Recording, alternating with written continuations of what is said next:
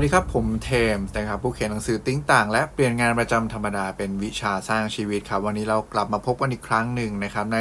พอดแคสต์ 2050 นะครับพอดแคสต์ที่จะช่วยให้คุณ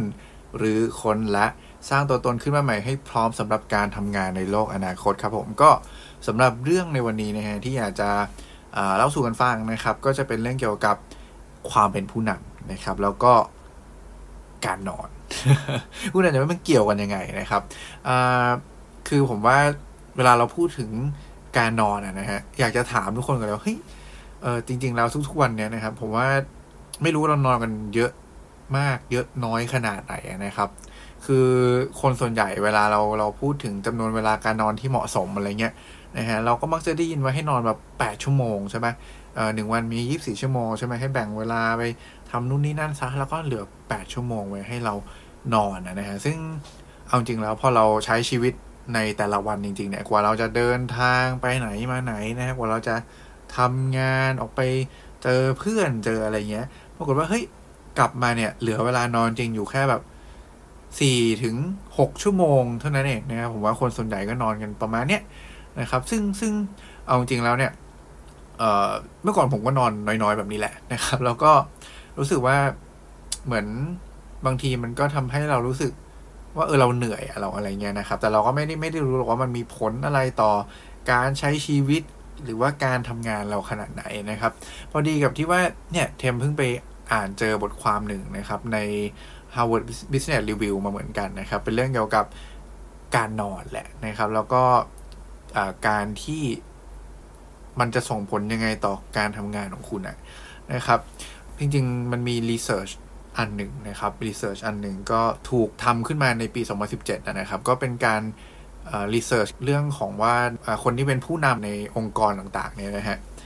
เขามีเวลานอนกันอะไรขนาดไหนนะครับ ปรากฏว่าสิ่งที่เจอก็คือประมาณสัก 42%ของผู้นำในองค์กรเนี่ยนะส่วนใหญ่แล้วเนี่ยนอนอคืนนึงเนี่ยนะครับ ก็ 6 ชั่วโมงอะ่ะ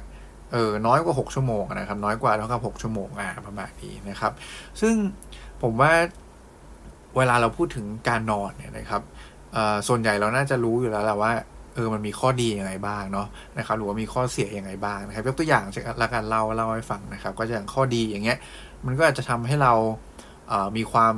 จำดีขึ้นอย่างเงี้ยใช่ไหมฮะหรือว่ามันอาจจะทำให้เราแบบ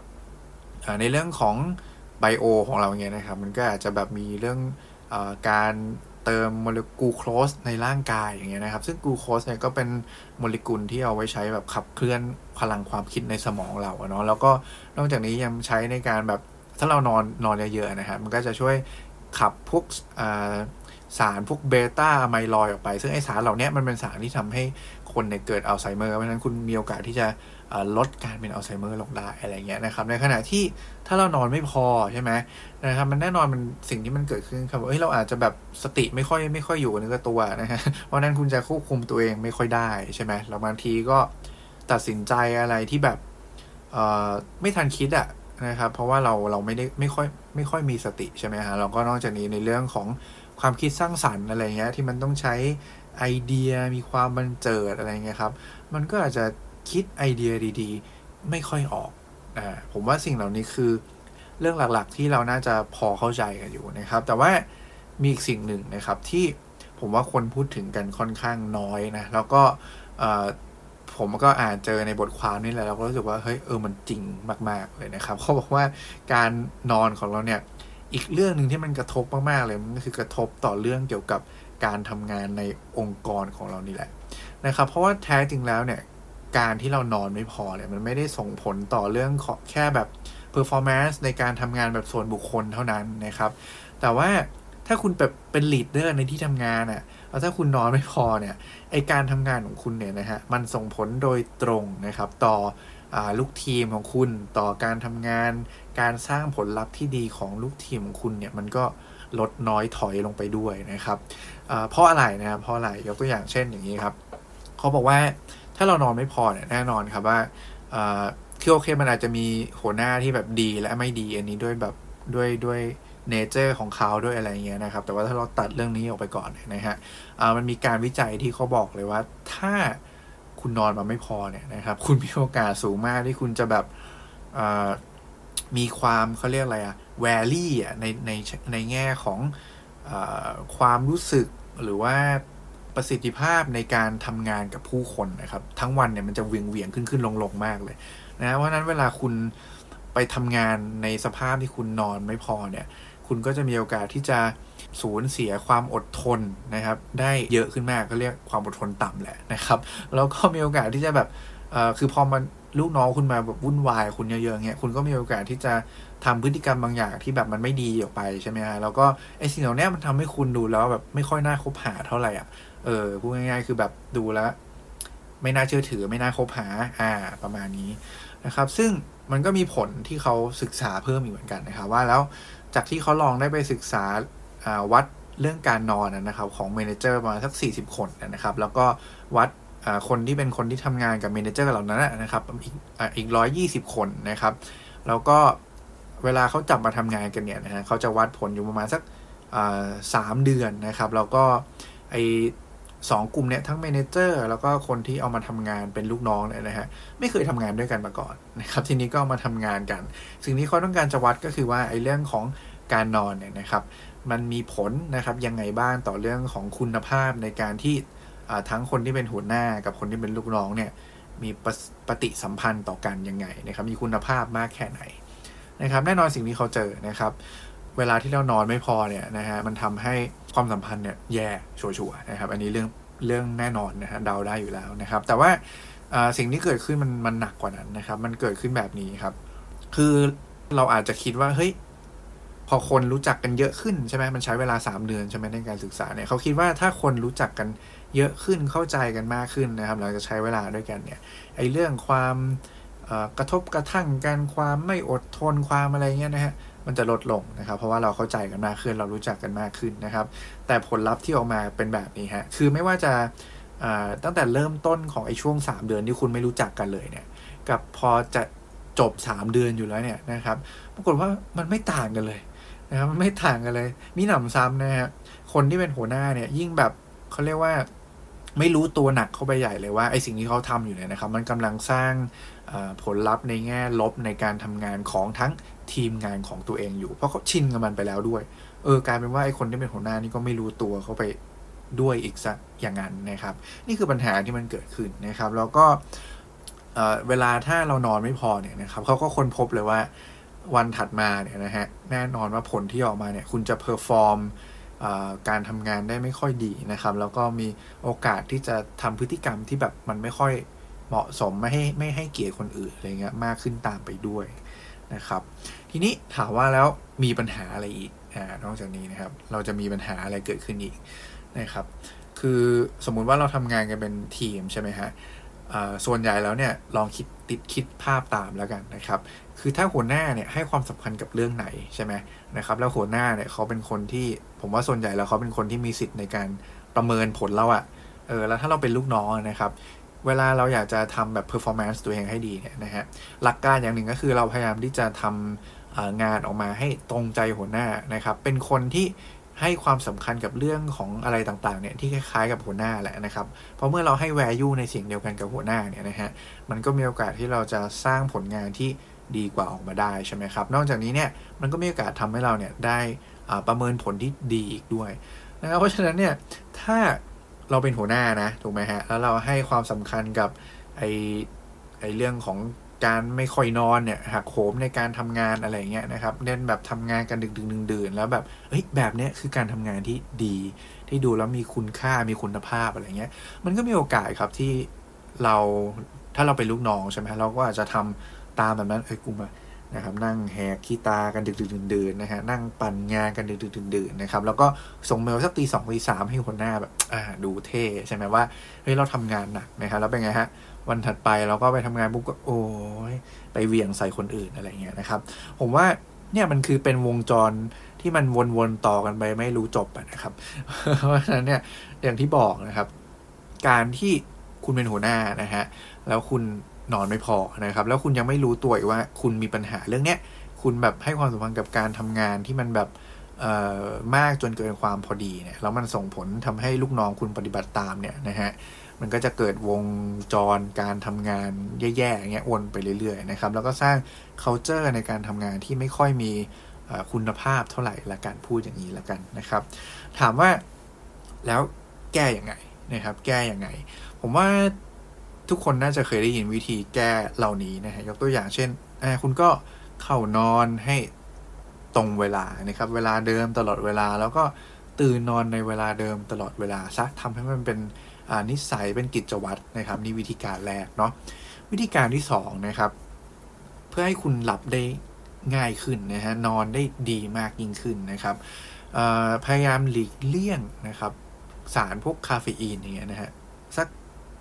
ท่าไหร่เจ็ดชั่วโมงก่อนนะครับภายในเจ็ดชั่วโมงก่อนที่คุณจะนอนอย่างเงี้ยฮะหรือว่าพวกแอลกอฮอล์เงี้ยสักสามชั่วโมงนะครับล่วงหน้าเนาะเราว่าถ้าเป็นพวกสารอย่างนิโคตินอะไรเงี้ยนะครับ ก็สักสามสี่ชั่วโมงอะไรเงี้ยนะครับล่วงล่วงหน้าเงี้ยครับ หรือว่าการออกกำลังกายนะครับ ก็เป็นอีกวิธีการหนึ่งที่ทำให้คุณเนี่ยได้ รับสบายมากขึ้นนะครับ แต่ว่าแน่นอนมันต้องไม่ใช่การออกกำลังกายแบบก่อนที่คุณจะนอนอะอันนั้นคุณตื่นชัวร์นะฮะครับแล้วก็อีกอย่างหนึ่งที่คุณสามารถทำได้เงี้ยครับก็คือการอะไรฮะการนั่งสมาธิใช่ไหมครับ นั่งแบบรีแลกซ์ต่างๆนะครับ นั่งแบบอยู่เงียบๆอยู่กับตัวเองอะไรอย่างเงี้ยนะครับ มันจะช่วยทำให้คุณรู้สึกลดความกังวลนะครับ สบายใจมากขึ้นแล้วก็ หลับได้ง่ายขึ้นนะครับ อีกวิธีการหนึ่งนะครับที่ยังทำให้คุณสามารถหลับได้เยอะขึ้นแล้วกันในแต่ละวันนะครับ ก็คือการงีบเลยครับงีบสักยี่สิบนาทีนะครับ การงีบสักยี่สิบนาทีเนี่ยนะฮะมันจะส่งผลทำให้คุณแบบสามารถที่จะเขาเรียกว่า เร่ง speed แล้วกันเป็นการเขาเรียกว่า power nap อะคือการนอนในเวลาน้อยๆ แต่ว่าพอคุณตื่นขึ้นมาในเวลาหลัง 20 นาทีเนี่ย คุณจะ fresh มากเลย แล้วก็จะสามารถทำงานได้อย่างมีประสิทธิภาพมากขึ้นนะครับ แล้วก็โฟกัสกับงานยากๆ ได้ในแต่ละวันได้ดีนะครับ ซึ่ง อันเนี้ยเทมเสริมแล้วกันเทมอ่านเคยอ่านหนังสือเรื่อง When นะครับของคุณแดเนียลพิงค์นะครับเขาก็พูดถึงเรื่อง power nap ไว้เหมือนกันนะครับซึ่ง power nap เนี่ยส่วนใหญ่ก็ใช้ตอนกลางวันนะนะครับหลังกินข้าวส่งกินข้าวเสร็จอะไรเงี้ยนะครับแต่ว่ามันมีวิธีการหนึ่งที่เขาพูดไว้แล้วเทมรู้สึกว่าเออมันมันก็เป็น productivity hack อย่างหนึ่งที่เเจ๋งดีเหมือนกันถ้าใครถนัดหรืออยากลองเอาไปใช้เนี่ยก็ลองเอาไปใช้ดูนะครับวิธีการนี้เขาเรียกว่า nappuccino น นะฮะ n a p ปูชิโนนะครับ คืออะไรนะครับ n a p ปูชิโนมาจากคำสองคำนะฮะ คือ nap ก็คืองีบหลับนะครับ กับคาปูชิโน่อะคือกาแฟนะครับ พูดง่ายๆก็คือว่าให้คุณกินกาแฟเราไปนอนซะนะครับ ถามว่าอ้าวกินกาแฟแล้วไม่ตื่นหรอ กินกาแฟแล้วตื่นไม่ใช่หรอ ใช่ครับ กินกาแฟแล้วตื่นครับ แต่นะฮะเวลาเรากินกาแฟเข้าไปแล้วเนี่ย มันจะใช้เวลาสักประมาณ 25 นาทีครับ มันถึงจะ วิ่งเข้าสู่กระแสเลือดของเรา แล้วก็ทำงานอย่างเต็มที่นะครับ เพราะนั้นเวลาเราง่วงๆแล้วเรากินกาแฟปุ๊บทันทีแล้วเรารู้สึกว่าตื่นเลยอันเนี้ย อันนี้คือแบบผมว่ามันจิตวิทยาแล้วนะมันมันไม่ใช่ลิตรกาแฟจริงๆนะครับ เพราะว่าลิตรกาแฟจริงเนี่ยใช้เวลา 25 นาทีนะครับ ทีนี้ถ้าสมมติว่าเรากินกาแฟปุ๊บอ่านะฮะเสร็จแล้วกินปุ๊บไปนอนปั๊บเลยนะครับ นอนสักเนี่ยสิบถึงยี่สิบนาทีเนี่ยเป็นเวลาที่กำลังดีนะครับ เมื่อคุณตื่นมา 20 นาทีเนี่ย กาแฟมันก็จะถึงเวลาที่เริ่มใกล้จะออกฤทธิ์พอดีนะครับเพราะฉะนั้นเนี่ยคุณก็จะได้ทั้งความกระปี้กระเป๋าจากที่คุณนอนมาแล้วนะครับ นี่คุณงีบมาแล้วนะฮะนอกจากนี้เนี่ยยังได้พลังของกาแฟที่มันสูบฉีดเข้าสู่เลือดเข้าสู่ร่างกายเราเนี่ยนะฮะไปอีกเด้งหนึ่งเท่ากับว่านี่คือ productivity hack แบบ 2 เด้งนะครับทำให้เราเนี่ยมีประสิทธิภาพในการทำงานในช่วงบ่ายของวันเนี่ยได้อย่าง ดีเยี่ยมมากยิ่งขึ้นนั่นเองเนาะลองไปใช้กันดูนะครับ แต่ว่าวิธีนี้เทมไม่เคยลองเหมือนกันนะครับ เพราะว่าเทมนอนเป็นคนแบบตื่นแล้วนอนนอนไม่ได้ เออจะมานอนทีคือกลางคืนเลยนะครับ แต่ว่าถ้าใครที่อยากลองใช้ก็ลองดู ผมว่ามันค่อนข้างพิสูจน์มาแล้วในเชิงวิทยาศาสตร์ว่ามันมันมันดีอะ่ะเออมันมันช่วยได้นะครับ ก็ลองดูเนาะแล้วก็อีกวิธีการหนึ่งที่อันนี้ผมใช้ส่วนตัวเลยแล้วกัน แล้วก็คิดว่าจะเป็น สิ่งที่ทำให้ทุกคนหลับได้ง่ายขึ้นนะครับ ก็คือก่อนนอนก็อ่านหนังสือซะนะฮะก็อย่าไปยุ่งกับโทรศัพท์อะไรเงี้ยนะครับ หรือว่าถ้าจำเป็นจริง ๆ ที่จะต้องใช้โทรศัพท์พยายามหาแว่นมาใส่ละกัน เพื่อกรองพวกแสงสีฟ้า เพราะแสงพวกนี้มันทำให้เรา มันตื่นอะมันไปทำให้สารเคมีในสมองของเราเนี่ยมันมันหลับได้ยากขึ้นนะครับ ก็พยายามถ้าเป็นไม่ได้ผมว่าหาหนังสือมาอ่านแทนก็ได้นะฮะอ่านหนังสือปุ๊บหลับแน่นอนนะครับหลับแน่นอนฟันธงนะครับ ก็อันนี้เป็นวิธีเนาะทีนี้อยากจะชวนคุยเรื่องเกี่ยวกับความเข้าใจในแง่ของการทำงานแล้วกันนะครับ คือผมว่า CEO ส่วนใหญ่นะหรือคนเก่งๆ ส่วนใหญ่เนี่ยนะครับ ผมเชื่อว่าเราเรามาคิดว่าพวกเขาเนี่ย ต้องทำงานหนักกันมาก ๆ ใช่ไหมฮะแล้วก็นอนต้องน้อยแน่ๆเลยนะครับ อย่างหลาย ๆ คนเนี่ยที่ขึ้นชื่อเรื่องการนอนน้อยก็อาจจะเป็นทีมคุกอะไรเงี้ยสี่ชั่วโมงห้าชั่วโมงนะครับไม่เกินเนี้ยนะครับต่อวันนะครับ แต่ว่าโอเคอันนั้นอาจจะเป็นแค่บางคนเนาะแต่มันก็มีอีกบางมุมบางมุมมองเหมือนกัน หรือว่าบางคนเหมือนกันนะครับ ที่เขาบอกว่าเฮ้ยเขาไม่ได้เชื่อในวิธีการทำงานแบบนั้นนะครับ เขาเชื่อในอีกวิธีการหนึ่งนะครับ ในเรื่องของการนอนอย่าง มีคุณภาพนะครับ ยกตัวอย่าง CEO ที่ชื่อดังเลยนะฮะ ที่เชื่อในการนอนเนี่ยนะฮะโอ้เป็นไอดอลมากนะครับ ก็คือคุณเจฟ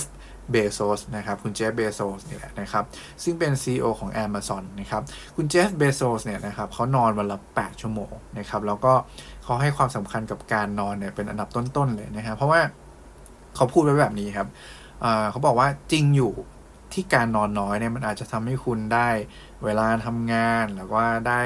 เวลาสร้างสิ่งต่างๆ ได้มากขึ้นนะครับ ซึ่งเราคิดว่าเฮ้ยไอแบบเนี้ยมันอาจจะทำให้เรามี productivity ในการทำงานเนี่ยมากขึ้นตามไปด้วยอะไรประมาณเนี้ยนะฮะแต่จริงๆแล้วเนี่ยไอเวลาที่คุณคิดว่ามัน productive เนี่ย